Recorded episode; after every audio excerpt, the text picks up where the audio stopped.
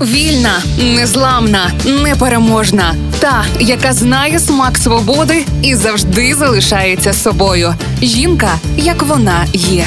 Про жінок, які змінили хід історії в програмі Ольги Талипської на Радіо Перше. 14 років Лі Краснер обрала свій шлях, щоб пройти його до кінця, ставши іконою абстрактного експресіонізму. Художниця ігнорувала економічні кризи, зневажала колег чоловіків, а її негласне ім'я вдова Полока. Лі Краснер або ж повне ім'я Леонор Краснер народилася в Брукліні в сім'ї, а її єврейська родина походить з Вінницької області. Лі Краснер була однією з перших художниць, абстракціоністок та експресіоністок. До 40-х років вона була видатною фігурою серед американських художників абстракціоністів, пов'язаних із Нью-Йоркською школою. Незважаючи на її шалений успіх, робота Краснер часто була затьмарена кар'єрою її чоловіка Джексона Полока, за якого вона вийшла заміж у 1945-му. В їхньому житті було усе, але воно було сповнене невірністю та алкоголізмом Полока, що дуже впливало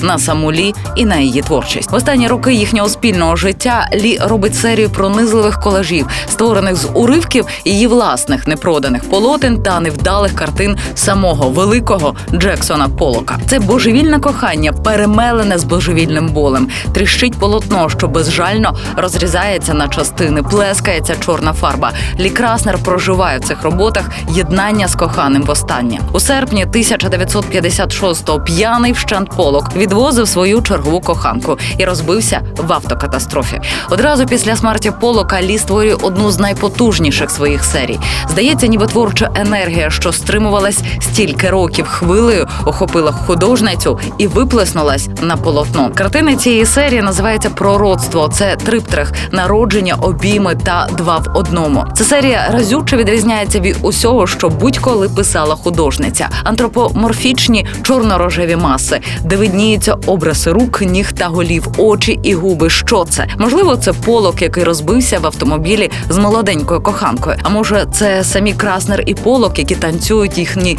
дивний танець між життям і смертю, між любов'ю і ненавистю. А можливо, це і сама Лі розбита на тисячі осколків і народжується знову нова Лі. І справді, по смерті Полока починається повернення художниці до самої себе. За своє життя Лі Краснер отримала численні почесні ступені, включно з почесним доктором образотворчих мистецтв університету Стоуні Брук. Після смерті Краснер у 1984 році критик Роберт Г'юз назвав її матінкою кураж абстрактного експресіонізму.